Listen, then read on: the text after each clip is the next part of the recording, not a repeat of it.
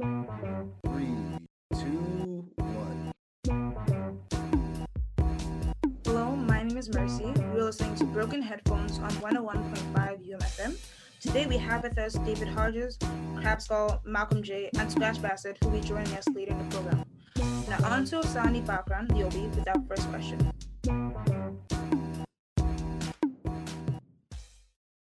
Yeah, uh, I guess the my first question is just I was thinking about like how there's all these like uh books and uh things that say that like uh to be successful, you know, to you know in any sort of career you want to have 5-year goals, but as an artist I think that's a little bit different cuz every year things are kind of changing like we just moved on to Zoom but you know as like an investment banker your goal i think is probably just to be like manager of some branch or what i'm i'm not an investment banker so maybe i wouldn't know that um, but how do you develop uh, long-term goals as uh, producers and beat makers? I think just speaking from an artist perspective i've always viewed it as um, understanding where you want to be as an artist uh, because everybody measures success in different ways. Some people want to say, I want to get a million streams, and that's success for them. And if that's what you're working for, then you have to work towards those angles. If you want to work with more local artists and you want to become a great local producer, uh, you have to, there's a different angle for that.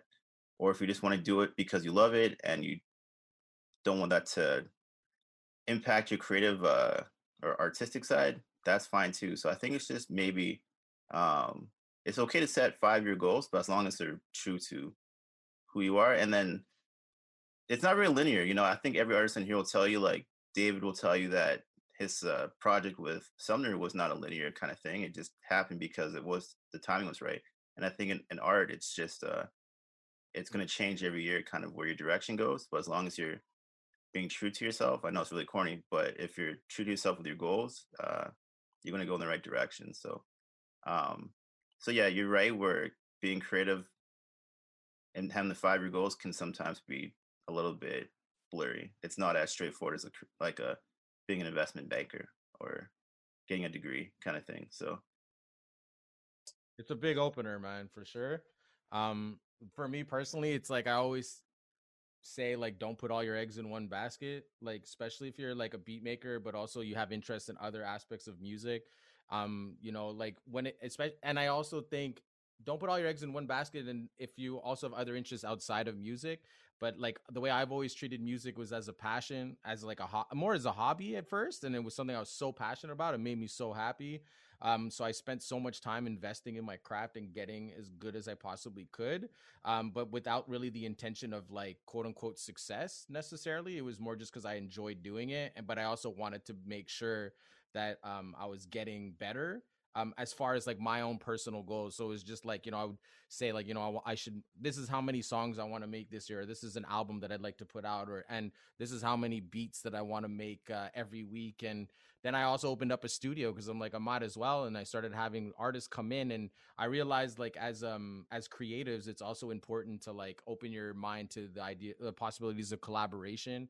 And yeah, so I think like, I don't know if that even answers it. It's such a hard question to, to go with, but definitely not putting all your eggs in one basket and um, honing your craft and spending time on you know on your skill before you really start disseminating and putting it out there because i feel like once you start releasing stuff you start building that expectation of like receiving and like hoping that you're going to get this feedback or hoping that like something might take off for you but i feel like a lot of artists that i talk to like especially young artists like they've only created like one or two songs and they're trying to they're trying to get that out there and i'm like well how, what, what else you got? You know and they're like well i don't got anything else. And i'm like well that's a problem you know? You got to spend some time on your craft before you really start get like putting yourself out there.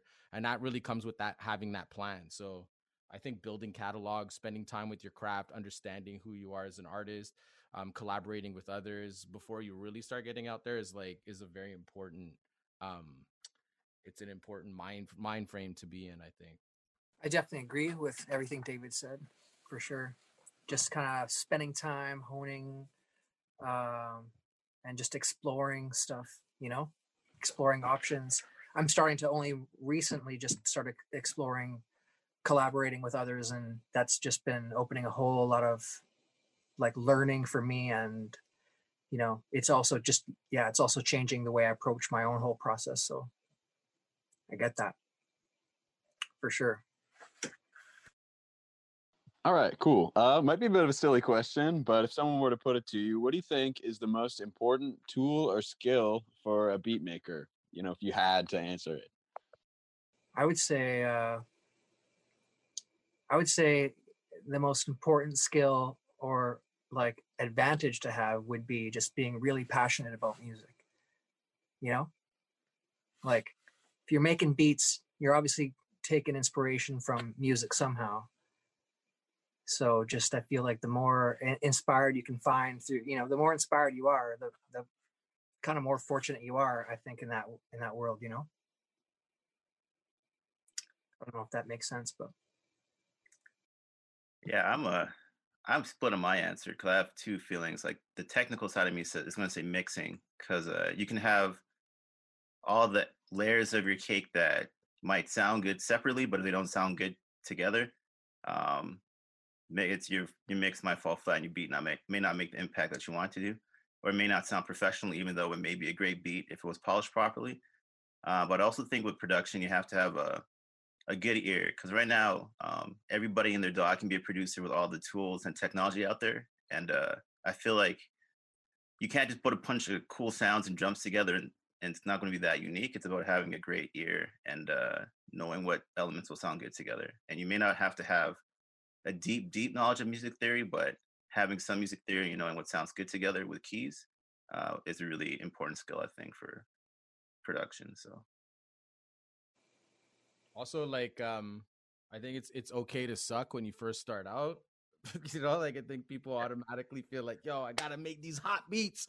They watch like a sick YouTube video nowadays, and it's just like, yo, this like they you feel like let down sometimes when you just first start. I feel like a lot of young young kids and they get discouraged, but it's like, yo, you need to make a hundred beats, man, and they're all gonna probably suck. It's okay. Like, um, I think one of the most important things, especially when you're first starting out, is to finish and start projects. I find like a lot of a lot of like art like early artists are like you know getting stuck on a beat or stuck on a song and it's just like yo it's okay to let you know i feel like for me personally starting and finishing especially when you're first starting out it's like a great practice to get into because then you can because you know creativity is endless and i you know and i feel like you can just keep moving forward and moving on to like to more things and that's something that i always when i first started i was like always trying to like start and finish even when it came to writing a song it was like okay i'm you know i'm gonna sit here and i'm gonna just bang out this song in two hours and i would just spend all my time doing it until it was done and it's like if you practice that i think at an early at an early point and not be this like a perfectionist i think that that's a great practice you know what i mean? Um but that could also be argued that's that that's just been my process where i've made like thousands and thousands of beats you know but it's okay like at the end of the day it's like it makes you better and better as you kind of like move along and um there's nothing wrong with like you know feeling like you're a little amateur when you first start because that's normal but i feel like you got to make at least 100 beats before you start like understanding your approach to like how you want to create beats too so that's what i would say unless you're malcolm man i feel like malcolm's first beat was just hot fire No, no.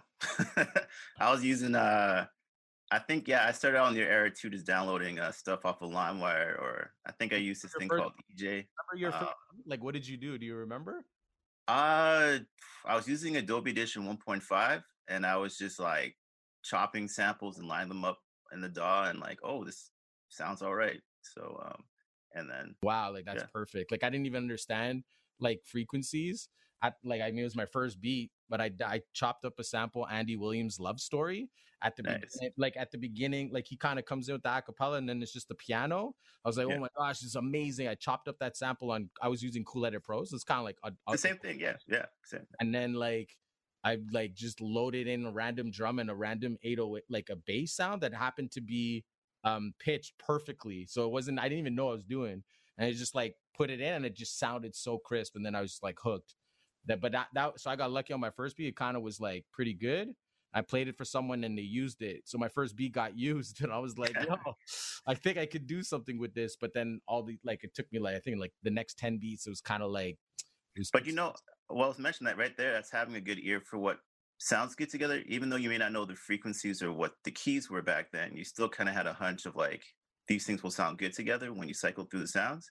And I think that's a really key. I still don't understand frequencies, bro. Fair enough. you don't have to, right? I mean, um, so I feel like It, uh Chris, you understand frequencies, bro. Crab skull, do you do you get like the like how to like make freak like balance frequencies so that they kind of like the mix sounds better? I mean, I've got my own approach to it. You know, I wouldn't say it's really professional, but like, I definitely, you know, I I can, I I'm good at like figuring out pitches and stuff like that. So I do all that by ear. Like I can tune basses or or like 808s or stuff like that just by ear and figure that out. So some things, you know, might be a little off, but like, I don't, I'm, I don't know. Like, what do you mean by exactly like frequencies? Like in a mix, a lot of my mixes are probably pretty muddy. I could definitely use a lot of uh, tweaking in that department. So man, like low end, like mids and highs, you know, like all those. Yeah, I'm. I'm get. That's that's kind of something I'm kind of working on nowadays. Like, I kind of wasn't really focused on that stuff earlier on. Like, just I would just kind of like you said, just kind of making hundred beats, making a thousand beats. Like that's kind of where I've just been at. I feel like in the last little while, and now I feel like I'm starting to kind of get into like really starting to separate the sounds and like actually isolate each sample and like figure out how to actually mix it properly and and stem stuff out. That's what it is, and that, that's all coming from working and collaborating with others. It is just kind of me realizing the potential of that, you know, and that all started with me working with one artist and actually stemming stuff out for the first time, hearing that mix, and you know that that was you know that was working with Steve Threepeat, like Steve from Threepeat. Just just hearing him mix some of the stuff that I had made was like it blew my mind. It's for sure the nicest sounding shit I've ever made so far that's out there because it was all mixed properly, right? Mhm. So even to the point where I, I still hear those beats and I'm like, are, really? Or I hear what is I hear the original beats like on my phone or something, and I'm like, is this that song? Like it just it just blows my mind what a good mix can really do, right? Yeah. Yeah. So I'm tapping into that now. On to my next question. I was wondering, how do you, when do you find time to work on your own own music? Because I know all of you have like uh, like uh, like jobs or you know work on like other other music or other music ventures. But then I feel like you know there's the stuff that you want to produce and that you're really passionate about. Do you find time to do that every day, or is it like once a month, or um, how do you find time? um, I don't want to keep going first on the answers, but I, uh, I, I make music every day. I mean, like uh, if it's something that's, I think any like every creative like creating is just like an integral part of their existence. So even though you might have a day job, or you might be working other projects, want to ex- express yourself is really important. So whether it's lyrically just jotting notes down, or freestyling in the shower, or freestyling in the car, or um, I make beats on my phone all the time too. Whenever I'm not around my MPC or my laptop, I'm always just or I'm just searching for samples or going through Splice for stuff all the time on my phone. So um, I think, yeah, I just always, I think you should do something creative every single day. You don't have to make like a crazy beat every day or bangers every day, but if you're working on your craft every day, um, actually now I'm now I'm tangenting. Uh, I just I just try to make time for it every day. I don't sleep that much, so that's just that's just me. No, I relate to that. It's definitely a daily practice for me. You know, it's a it's a habit that just kind of formed and then became kind of almost a little meditation for me. So it's something I look forward to every day and always take the time out to to do stuff, even if even if it, I'm not feeling it. Because some days I can't force it. You know, like that's just mm. creativity. You know, you got to just like come back at it. You know, come back to it. You know. But it's a it's a daily practice of just kind of coming at it and just like seeing what's there and like, yeah, spending a little time with it. Yeah, definitely. For me, it's a bit more of a complicated question. Um, just like my position, like I do have a day, like I guess a day job essen- essentially, but I'm running an, like a, an organization. I'm the co-executive director of an organization called Impact, and it's quite a large organization. We have like 25 full-time employees, and we work with um, like artists of all artistic disciplines that do residencies all across Canada on Indigenous reserves, and um, it's it's a lot to take on and i'm also like a, a new blown i'm a new father um so there's like you know supporting my wife and just trying to find the time to create so i felt like in I'm I'm 36 years old. When I started like making music when I was 16, it was like between the ages of 16 and 30 were probably my most formative creative years where that's all I did was just making music, releasing records, releasing albums, collaborating, recording people, mixing people, really honing the skills during that time so that now in since I've entered my 30s, I I have to like really prioritize my time as to what I want to do even though I always got the musical itch cuz I'm like I'm inherently a musician and an artist. So I tried to set aside like once a week, maybe an hour to just like make beats and just kind of go through that. And then if I'm driving to like, you know, drive like my my my daughter to like daycare, I'll come up with little melodic ideas and stuff like that but then yeah and but what's one of the interesting things about my position at my job is that i also get to interact and connect with new musicians you know like osani i've recently connected with or even ness and even right now this conversation connect with all of you. It's like kind of through um the or the stuff with my organization that we do at our the at uh, InPath is just connecting with artists and like really just it actually sets like sort of like this foundation and connection point to be able to create more. And so um, i'm always working on projects. I have lots of new music coming out constantly because so i end up making these beats, but then the beats are so specific they end up becoming used. So I like actually make just beat packs essentially. So I'll make like 10 beats in a week and then I just put it, I go to something else, I go to something else. And then when I actually come into contact with an artist, I kind of show them some of the beats that I put together at a certain time and they actually all sound kind of the same because I'm using like the same master chain or I'm using similar like sounds and it's eh, all done at a similar time. So it's I end up when I meet an artist, an album can come together in a week or two weeks, you know, especially online and just talking about all the things. So I still get to like get my my musical beak wet, but I don't get to do it as much. And then the older you get, the more you kind of also have to prioritize your time depending on what it the path that you decide, the paths that you decide to take, you know. But there's all yeah. you should be. It's true, Malcolm. You're right though. Like you should be make like making a beat every day or making something, doing something creative every day is I think it's super important for like an artist's um, mental health or like self care as well too. You know. Um. So I just want to know basically like when when you guys like hit a roadblock like like an artist block, like what do you do to get over that? Because yes, you want to keep making beats and doing that kind of stuff, but you just can't put anything out. Like what do you do? I relate a lot to David's first answer, where you're like, you got to finish things, and it's good to finish things. But I, I also verge on being a massive perfectionist sometimes, and I might uh, get stuck on something and then obsess about it. So it's good just to step away and then work on other things. And then there may be, it may be next week, then next month. But if you come back to that beat, you might know what to do now because you took a break from it. You know, if you listen to the same thing over and over for hours and end, it's going to sound the same, like you, it won't sound right because you've listened to it so many times. So it's going to take a break and then come back with fresh ears um, and try something else in the meantime. That's what I typically do. Yeah, I like that. I definitely will just change it up. I'll even just like leave the machine alone or like just just play around with something else and explore something different. Sometimes even just trying to make something new, like your regular box, you know, like maybe chopping up a sample that, like that you normally wouldn't. I'll just kind of like just go there, and it, it, might not normally end up being something that I, I like really mess with, but it just kind of can pull you out of a uh, out of just maybe the same track, you know. Yeah, definitely. Like I find like it's I mean, I, I can't say that I don't want to project, but I also find that like uh, it's it's a lot easier to find inspiration these days. Like when you got a mental block, because there's just, just so much access. Just like you can literally just spend a whole day just like listening to, to to stuff. You know what I mean nowadays, and even royalty free, like stuff that you could literally use and like make money with. You know, if you actually do something with it. So it's like a really new world I find, and it's like but if you have like writing like maybe creative block as a writer that's a different type of like uh, writer's block but that's the power of collaboration and i always go back to that where it's like if you're co-writing with people and writing with uh, like anybody you can literally write with any person.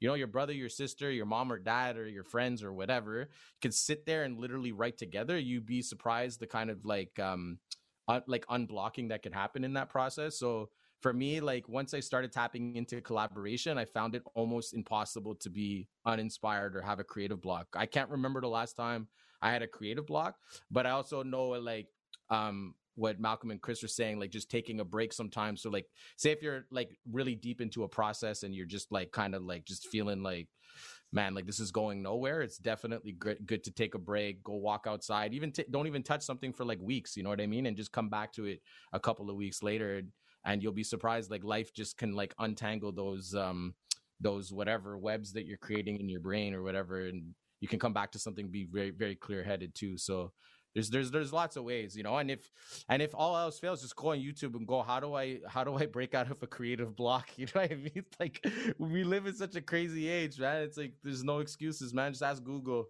Just ask uncle google or grandpa is it grandpa google? I don't even know. What are they calling it these days? Grandpa google For, for anybody who's just tuning in, this is Broken Headphones on 101.5 UMFM. Uh, we got Crab Skull, Malcolm J, David Hodges, and Scratch Bastid on the horn. And uh, my question is what's like the number one rule of beat making or songwriting or mixing that you like to break and ignore? that's a tough question you can say it one more time actually stella just to make sure i understand Yeah, sure. Sorry, I might have uh, trampled over it a bit. So, like, what's like the number one like convention or rule of songwriting or mixing that you like to to break or to? that stuff. I don't know if other creatives have this, but like, cause I've just been, I'm pretty formulaic with like my the way that I kind of structure beats and the way I arrange things. So I feel like I and I've just kind of developed like an aesthetic or sound or kind of approach to my to my music. So it's really hard for me to break out of that. I find personally, like it's not like I can't I can't just be like, yo, I'm gonna have to do something completely different unless I like buy like a new like new hardware or I like really try to do like a new style or something like that. But for the most part, like I find myself in a comfort zone, especially because I've, like I said, I had l- so much limited time to creating. So I, I usually find myself like kind of like making beats in a, and they don't sound the same. My beats, I always try to make sure, I always actually try to make different kind of sounds and styles, but I find like my arrangements, it always sounds the same. I'm always doing 16s with like A bar choruses and like breakdowns and like, uh, like a bridge um doing all sorts of stuff like that but i don't know i'm just i'm just starting it i'm trying to i'm just getting this question going here No, that's a good point. Um, like from a structural standpoint, I'm the same way. Like I do structure things in a certain way, or I'll put drops in certain places where I know will sound right. But um, I don't know. I mean, there are the conventional rules, but I don't think there's any like, like of course everything has to be kind of on time. Like I use a lot of swing sometimes when my beats are turned off quantized, but sometimes I like to think like don't worry about the rules or the conventions so often as long as it sounds good or sounds right to you. Uh, then just do it. Like this is not really production, but with writing, like I don't worry about is my writing going to be like perfectly on time or these rhymes going to be perfect. I kind of just say what I want to say, and then I get it to work together and polish it after that. So if you think too much about like, oh, is this right, or will people like this, or is this on time perfectly, you're going to be too stuck up in that, and that'll detract from like your creativity in a sense where you're stuck on trying to be technically right but not creative, I guess. Um, if that makes sense. Like I feel like there's people that are like really technically good. Like there's people that could play piano perfectly and they can read sheet music perfectly, but they can't create anything uh, like themselves. So you have to have that bridge between being super technical and also just out there and doing something different to bring it together to say something. So, so I guess it's not like breaking the rules. It's just kind of having a mix of both of breaking the rules and knowing the rules. You can bend the rules of the matrix, but you know you can't really fully break them. So. Like that. Hmm. All right, we're gonna we're gonna take like a little bit of a of a, of a regroup moment at this at this time.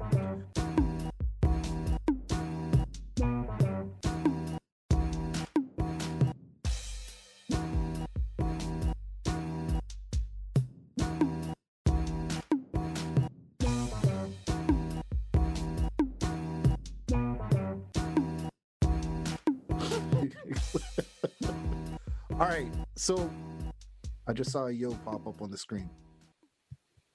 Yeah, I just wanted to ask, like, for every single one of you, I listen to a lot of your music, and each beat you make is completely different from the other one, but yet they all sound like yourself. If that makes any sense. Well, first of all, I just want to say thank you guys for having me here. Um, it, it it was hard to tune in for the other dimension, but I'm here. Um, to answer your question, uh, Mercy, I think that that's a product of of uh, of people just always pushing it. I think for me, one thing is I'm never trying to make two beats that sound the same. Um, I know that sometimes it's good to have a bit of a producer character or sound to your beats. But I think that most of that character actually comes from some of the sounds you use and not necessarily the style of beats. Like for me, if I listen to some of the Neptunes production or Timbaland, I know it's them, but I wouldn't necessarily say that the beats sound there's always something that that that differs from them. So I think by nature most producers are just trying to push and make something different most of the time. That's for me anyway. And sometimes that feels like a stumbling block, but I think that if you're making enough music, you'll find enough uh, uh, enough variety of stuff. There could be I probably have three or four beats or maybe demo versions of beats that you haven't heard that I don't put out there that probably sound the same, but what you're hearing is uh, probably pretty curated from from from from my stuff anyway. Um, I don't know if other producers feel that way too. Yeah, I, I hear what you're saying. Scratch, like actually, like there's like two sides of what you're saying too, because like there's there's going with the iconic sound. So it's like, you know, the Neptunes had such a sound. Kanye West had a sound like where you would, everyone wanted their drum kit, you know, to just get that snare or whatever. Right. And, um, I feel like a lot of young producers still aspire to have like their own iconic sound. I mean, like, um, Matt Mack is an artist that I actually like work with. He's like a he's a he's a he's a blind music producer from Garden Hill, northern Manitoba. And like when I connected with him, he was heavily influenced by like internet money, you know, like that whole like movement. Nick Mira, like, you know, Nick Mira cookups is all the Matt Mack would talk about. And and Nick Mira has that kind of like a bit of an iconic sound, which you would almost not expect in this day and age when you hear the sounds that Nick Mira uses is actually very like it's like what everyone else is using, but then it's like there's certain things that he does to his like the, his approach to like his his 808s and like when you watch a cook up it's like he does the same kind of style over and over again but that's what people want.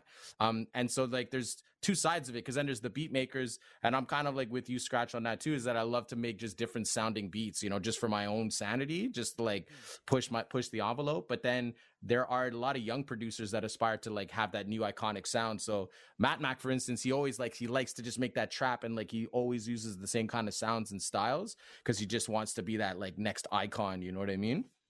I, I I totally agree, and I think that different producers will have different different approaches. And I, well i'm happy to be here first of all because i get inspired by hearing things like even you saying that david. It's like you're paying attention like that. And I, I feel like the newest generation of beat makers is just pumping out so there's so many tools at the disposal right now that you could stick with a style for a little while and then move on. So mercy if you're listening to like a lot of producers work over a number of years you're definitely you're you're going to hear a progression there's no question even if it's just based on sounds that become available technology programs and that sort of thing um, you're going to hear a lot of that pr- progression but um, i feel like the new generation just has so many tools it's crazy you don't have to make two beats sound the same anymore I also think it's something for me. I think it's something that just comes out of just yeah, spending more time on your craft. Like just the more the more beats you actually make, the more you know. Even if you're making different beats, your formula and just things that you're kind of like your approach is going to be obviously similar. And you know, maybe even to you they might not sound the same, but to others they might just kind of be in a certain lane. That I just think if you keep doing what you love and keep kind of carving out uh, a path, eventually it's going to be a sound, you know, that people are going to recognize. if they're doing their their sleuth work the, it, If they're, if they're, yeah, if they're, if they're doing work, you're right. that's a cool question though mercy and i, I and are you a producer mercy you've been you've been making beats No, I'm a straight beginner.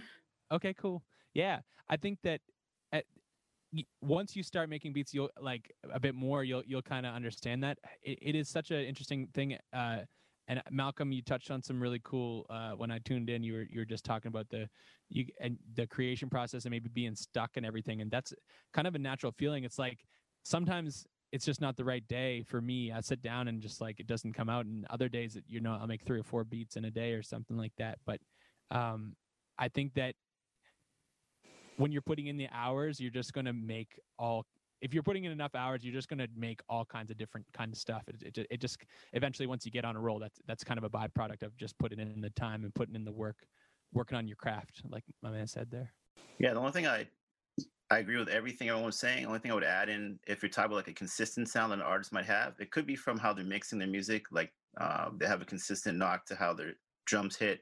It may be different drum patterns or different tempos, but it's a consistent kind of sound. So that is Yeah, something that yeah. Or the gear they're using as well, right? Uh, yeah, they could be almost using the same like mastering chain or something. The same everything kind of coming out, so it ends up having a certain character.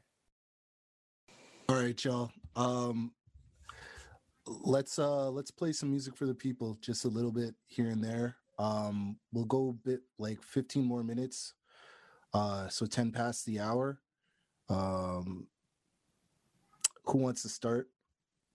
Yeah, so I mean, you know, I've been as I was saying, I have been making beats since like 03 or 04 or something like that. So a pretty long time. Like it's been like a pretty uh hot it's been a great hobby, but it's also kind of like created this whole pathway for for myself to get up to this point of my life. Like even um some of the stuff that I was mentioning before with the organization in path and all of that work, a lot of it actually comes from making beats and collaborating with people, recording, recording albums.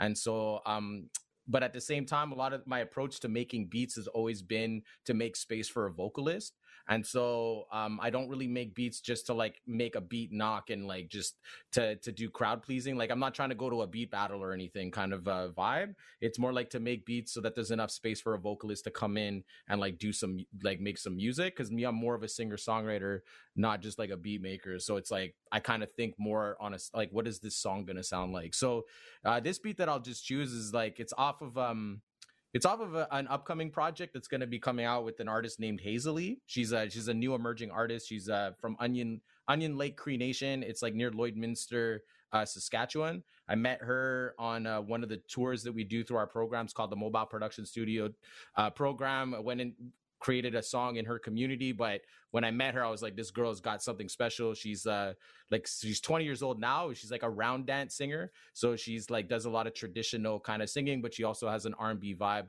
Anyways we uh, did an album but i'll play you a beat off of um one of the um one of the tracks that we have uh that's gonna be off the the, the album I used the Omnisphere for the key. Are we going to talk about the VSTs and shit? I don't even know, but used uh, the keys as Omnisphere. I got a bit of um, arcade stuff going on in the background. You'll probably be able to tell. I think the the 808s might have been an old school like 808 Warfare. It's like an old Kontakt Five like uh, bass plugin. I'm not too like uh, I'm on my new 808s. Like I, I just I always stick with that one.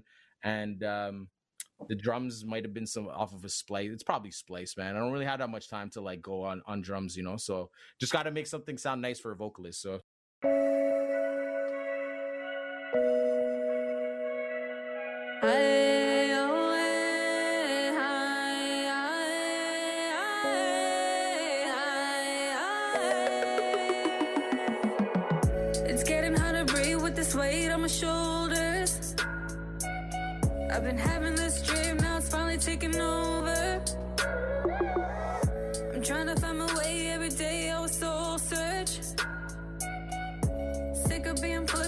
Sick of being so hurt. So watch me rise. Sleepless nights and a restless soul into a rising star. The demons let the depression grow deep inside my heart. So let me just say this. I will keep on going till I'm making my mark. Let me master my life.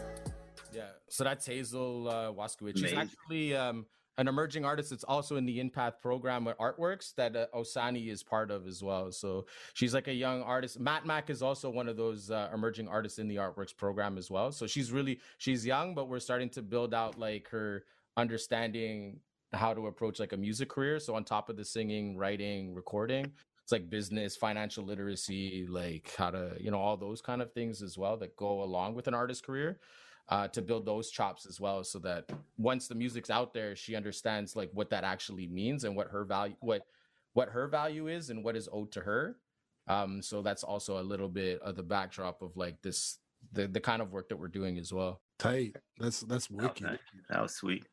Yo, Very Malcolm, you're up next. I'm up next. All right. Uh, so let me just share my screen here. Uh, all right. So just to introduce myself a little bit more, um, so I'm I started off as a rapper first. So started rapping in high school, and then I was in a group before called the Happy and Fortunate, and uh, my partner was a rapper producer. So uh, I didn't start making beats until probably about 2011, and I uh, started off with an MPC 500. So I started off just uh, flipping records and stuff like that. And then I got into more advanced production as I got older. Uh, but this one beat that I'll play for you, I want to play the sample first. This is something I sampled. Um, I actually made it on my phone initially, and then I recorded from my phone into my MPC. my old MPC, and then I finish it off on my newer MPC. So I used like three different things to make this beat, and then I mixed it in Reaper. So, um, and just like uh, David mentioned, um, I make beats primarily for me to rap on. So there's a lot of space. I don't make anything too crazy or complicated in them. It's mainly because I want to make sure my lyrics. I feel like production is supposed to just enhance what the message is for the, the lyricist, so um, or the artist. So um, that's this beat. So I'll play a little bit of it here. So this is the sample first. Everyone can hear that okay?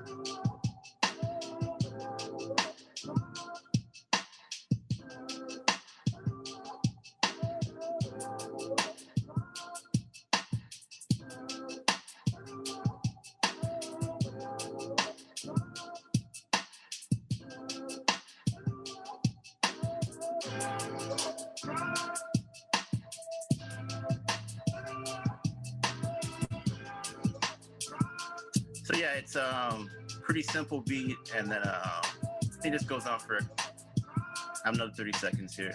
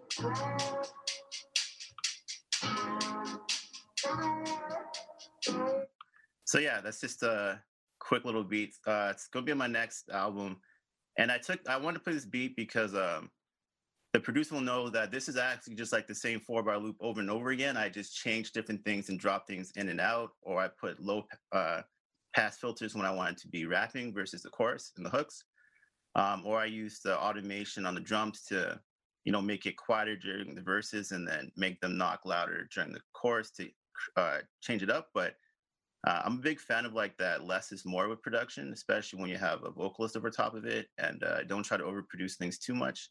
Uh, so, and this one is just uh, I really enjoyed messing with that sample. Like I time stretched it, and then I pitched it down after the fact, and then chopped it up, and uh, it doesn't sound like the original sample at all. So it was uh, a lot of fun to make. And then I purposely slowed it down at the end because I knew for my rapping, I wanted to rap in double time at the end of the song. So I did, it's the same loop. I just slowed it down so I can change up my flow at the end of the song. So I keep that stuff in mind when I'm making my beats, what I want to do in the song. So Cool. Well, first of all, again, I just want to say I get so inspired by these things. I love hearing what y'all did, and the last two beats are the only two that I caught, and they're they're super dope. Um, I like what you guys are talking about, but but making space for stuff. Um, that's a hard thing to do, like make space and kind of trust that something will fill there. But I think that's another thing about being a producer that you gotta kind of wrap your head around is is you gotta tr- trust the process, you know, uh, in that something's gonna you're gonna get the right thing in there, and and a, a lot of that comes with experience. And I guess that that kind of goes back to what I was saying in the first thing is is that you got to make you got to make enough that it becomes natural. Um, personally, I can say honestly that I wish I made more. I wish I made more beats, and uh, I, I I spend a lot of time DJing, and and and uh, I I kind of wish I, I applied myself a little bit more. So I can relate to you if you feel like you should be making more as well. Um, but when I do make beats, I, I I try to let my influences shine through, and uh, I'd like to play you guys a couple beats that I've made uh, over the years. So, uh, like I say, I should make more uh, beats, but the first one I'm going to play is uh, from a record that's about six years old. It's a song that I made with Shad and Socrates, and it's called Stylin'. And I'll play you guys uh, a, I guess probably the first verse in the chorus, or maybe I'll play you this. Uh, I might play you two verses. I didn't know you made this beat. I love this track. This is yeah. Okay, cool. names, you know. So we'll, we'll, we'll play you Stylin' and uh, we'll break it down a little bit. All right. Here's Stylin' by Shad featuring Socrates. Is that loud enough for everybody? Check it out. I'm just spitting that for the love of spitting rap. Hits like Nickelback singing with the diplomats. Written by Max Martin, swinging with the wiffle bat. Hear the pistol blast, then I hit the track. Running like a Kenyan, cause I'm Kenyan. Ask my mom. Yeah, I'm running like a Kenyan. See, I'm running like Obama on that ticket. This is wicked as that Broadway play with the witches in it. Tell me who's the sickest kid. I'm putting on a clinic. Listen, you know no one will really touching the lyrics. So it's touching when I'm touching on any subject. I'm fearless. They can't stomach it. I'm loving it. Munching nuggets in Paris. See the throne? That's my zone. Don't let me even get near it, please. I'm ahead of my time. Wait, now I'm ahead of the time. Spit up ahead of the beat. Speaking of time, whenever I enter the meet, I'm always ahead of the heat. Class, hanging with glasses, leaving these heads with a classic. Now let me just head to the back, lay my head on a nap for a bit.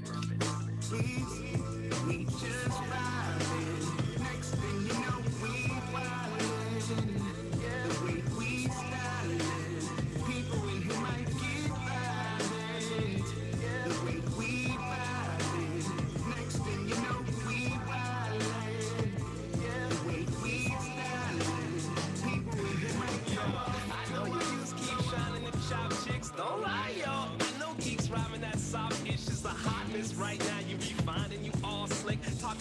Talking Francais, so just sweet dining with chopsticks. You slide dog and you're from Africa, right?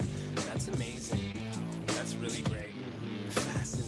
See, I got fans that say, oh, hey, Shad, I hate rap, but I like you. Well, I hate that, but I like you. Or at least I like that you like me, so I won't spite you. It's not your fault you're a white dude, likes white music. I like too. Just don't be surprised by my IQ, please. It's like back in high school, they said highbrow. I said who? That's Shakespeare, that's a haiku. I liked high roll, so I was like, dude, that's basic. That's like crude, but your old plays to my iTunes. Use your common sense. Matter of fact, use common sense. For that matter, use Ice Cube. Hmm? Don't think that we nice too, hmm? Cause we don't look like you, cause we don't know how ties. My grandparents weren't tycoons. Please, let me finish my Yeah.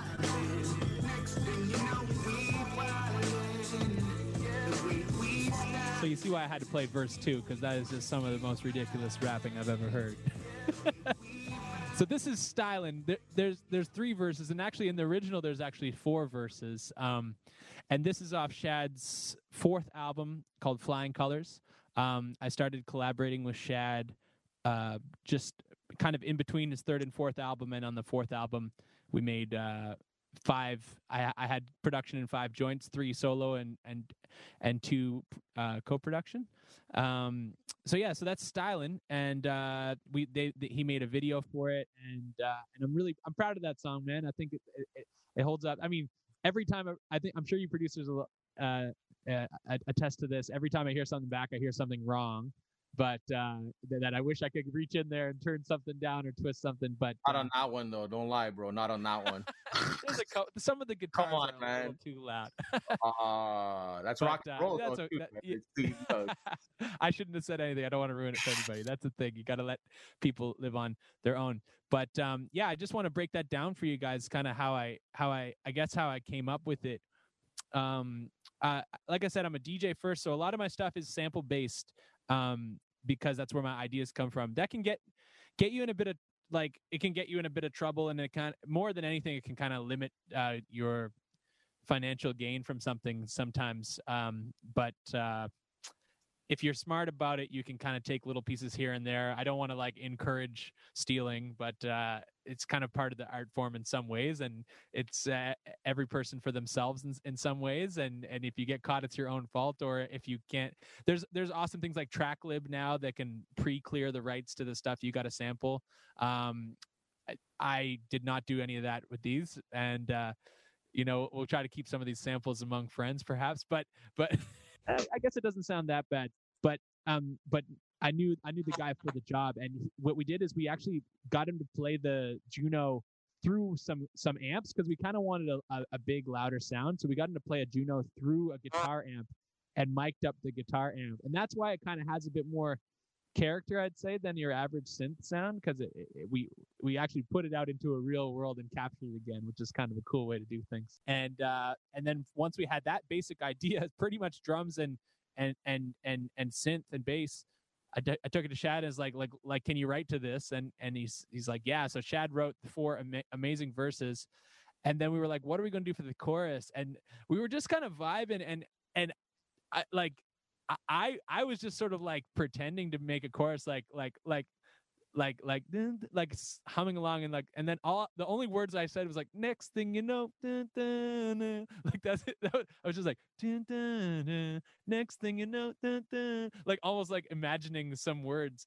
And we just kind of kept that and we sent it to Socrates and he was like this is this is pretty dope like obviously not we weren't singing great and then Socrates sent that back with with just this kind of we were just basically it's almost like a battle song but with some soul and that's how it turned out so i got to work with shad and socrates on a song which uh, two guys i'm huge fans of so uh, uh, that's i'm pretty proud of that one um any questions about it per, per se i guess if you guys got any questions Yo, we'll roll to Chris first. Okay. And then uh we'll just open the floor and just try to end things.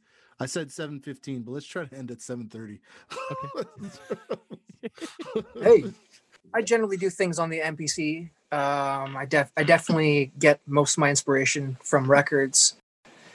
Um, so I, I can relate to Scratch Bastid for sure with that. And yeah, most of the stuff is just you know coming from breaks and coming from just finding little bits that uh, I'll either chop or I, I don't really have rules. Like I, I've got little formulas, but I'll do things different every time and usually just kind of see how things match. And it's kind of like just cooking up something, you know. This is a little something that I just made re- uh, the other night. I don't know if it's loud enough. You guys can hear this.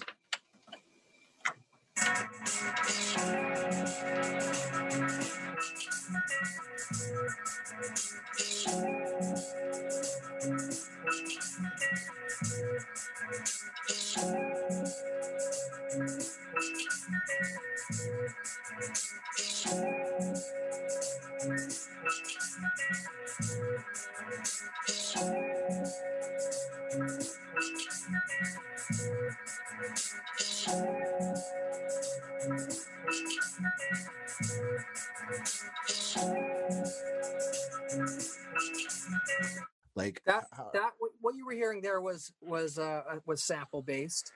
But yeah now that we've been working out of argyle which is a studio that we uh we kind of set up here in winnipeg we just been yeah recording a lot of instruments ourselves. We got a rhodes we got a wurlitzer we got uh, a celeste we got a drums and we got a lot of mics that we've been using. So sometimes we'll just come into the studio start with a, a sample and just build around it and then you know usually we'll just like pull the sample out and we just have the have a real strong idea and then we'll just kind of like take it into another direction and it's it's been wild doing that because it just feels real cool to sit back and have this whole tune that you just made from from scratch in the studio. Well not maybe not from scratch but it feels like that in a way you know when you when you take the sample out at least. It's cool. Did you decide that Shad should only have three verses on that song? Or was that a Shad decision? And then part B of this is uh and it's something that comes up in many of our discussions is what do you consider yourselves a beat maker or a producer? And that's usually an Osani question. Uh, but I'll I'll ask it right now. So what do you consider yourselves? Uh, a beat maker or producer and explain like what the difference is to you. Um, but first off, I just want to hear about like the decision to chop off that fir- fourth verse because four verse songs and rap.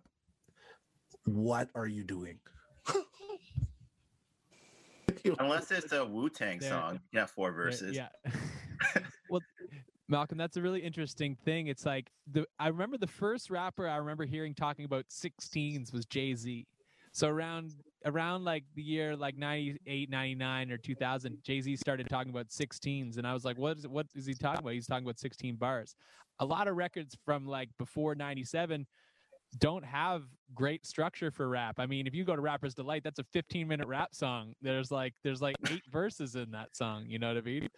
Uh, and and most of them are 36 bar long. Like like I think that rap came from a very freestyle world where rappers were rapping over breaks by a DJ who was cutting them differently every time and they just had to adapt. So the closer you get to that sort of genesis of how rap evolved, the more loose you're going to get. So uh, then you go to a guy like Rakim, and Rakim, b- his birthday last week. I was going through his stuff. Rakim basically had no choruses. Rakim would just rap his craziest and then just say, "Don't sweat the technique," and then just let the beat play, and then just say, "Don't sweat the technique." Or he just paid in full is one verse. Eric B is president is like three verses, no choruses. Like, like, like.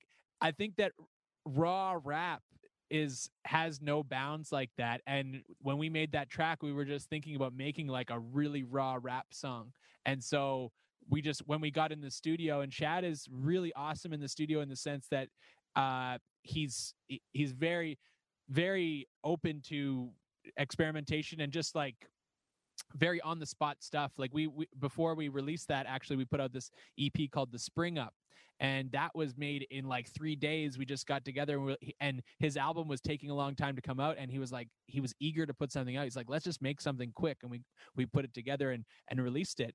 But with stylin that song once we added socrates and uh and once he kind of placed it in his album he wanted it earlier in the album and i think he didn't want to go off the cliff with with a four bar four verse rap song. And i think that it's also possible that he wanted to use those bars on something else i think like that's another thing that comes up.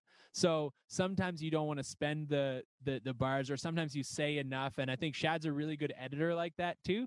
Like uh, along uh, along the way he, he'll say ah, i like this or i don't like this and and and and and, and for whatever reason we made the adjustment. I've got that and i've also got a remix of that song with chip fu from the Fu-Schnickens that i recorded one day hilariously.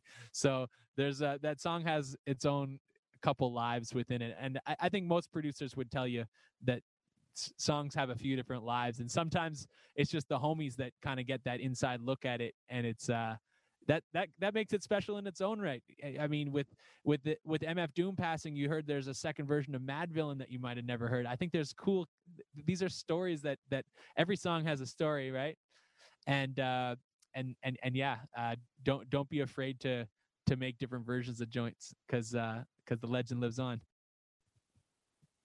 Anyone want to add to that? And then uh, just a question from the floor. Just one of y'all just answer it, and we're we're Oh. good. Yeah, I think about that a lot too. Like beat makers, um, I feel like beat makers can put out beats standalone. You know, like they can have beat tapes, or you can have your lo-fi YouTube mix for two hours of lo-fi beats. You know, uh, or you can go full out. And then the cool thing about um, I'm not I consider myself a producer mainly because I produce for myself, or I'll work with other artists, and I do make beats just for fun. I, but I may not release those. But that's my beat maker side. But you have more freedom as a beat maker to just your beat's going to drive the melody or the like the feeling of the song so you don't have to rely on an artist to do that. So it's just a different approach because um if i was to release a beat that i was just going to use for myself as an instrumental it might be kind of boring on a beat tape versus if i was rapping on it. So um that's just a different approach i would take I, I feel that, and uh, just to add to that, I, I think sometimes there's a more a bit more liberty as a beat maker because it's like, hey, this is the beat, go do something with it, and I think that there that's like liberating somehow. But you also have to like trust that you're dope, because you know, and and and and you know, there's stuff like the little Nas X is like a like that stuff, but that was a, li- a licensed beat, and that comes from a guy that made a beat. Obviously, he didn't have Old Town Road until Little Nas X stepped on it, but there's nothing wrong with being a beat maker if that's what if you've got an idea that you want someone to interpret and then take further um that that's that's totally cool too You know, that's an interesting point, right? Because you could be a beat maker, put everything out on BeatStars, and then someone can make a hit out of it. I think when I think producers, sometimes I picture, I always picture like Quincy Jones being in the studio and be like, "Michael, you're going to sing this way, and I'll put these strings right here." You know, like they're he's helping direct the song from scratch and then like helping build it too in the studio versus like here's a hundred beats, which one do you like? You know, Yeah. where yeah, Yeah. for sure. And and and yet there's no shame in in being either one. And i do think that producer you you you you take on more roles as that and it's a bit of a it's a bit of it's a more difficult job and sometimes you don't have the tools. But i think if you're finishing songs you're you're becoming a producer whether whether you think so or not. But uh sometimes uh yeah beat makers are like don't finish songs. Oh there goes my background Uh, yo, um, we got a question from the floor. Uh, Maribeth, please go right ahead. um, I want. I don't know if it's someone asked this already, asked this of you already, because I think it's a little bit late. But if you could have dinner with any one alive producer and one passed away producer, who would those people be and why? that's a really good one does anyone want to answer first uh Pharrell for a living. And why? Uh, because I feel like he's just an alien and good at everything. So like whatever, like anything creative he does is just uh really really good. So yeah, and like um, he's an artist that just does something fresh every time, and it has a consistent sound, but it's always knocks the same. So and I love how he his production like he if you listen to like early Neptunes like it's not crazy production like Drop Like It's Hot is the most simple beat of all time. Not a lot of layers, but he gets the key elements down right, and I feel like uh, just having like getting the basics down properly and not overproducing is what I love. So yeah.